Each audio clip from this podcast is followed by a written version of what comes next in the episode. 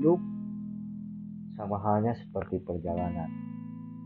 Banyak hal-hal yang kita lalui, baik itu senang, sedih, sukacita, keluh kesah, dan lainnya. Di podcast ini, di acara mendesak, gua akan bercerita mendengarkan teman-teman pendengar sekalian tentang kesah yang dialami di masa-masa pandemi, masa-masa sulit ini.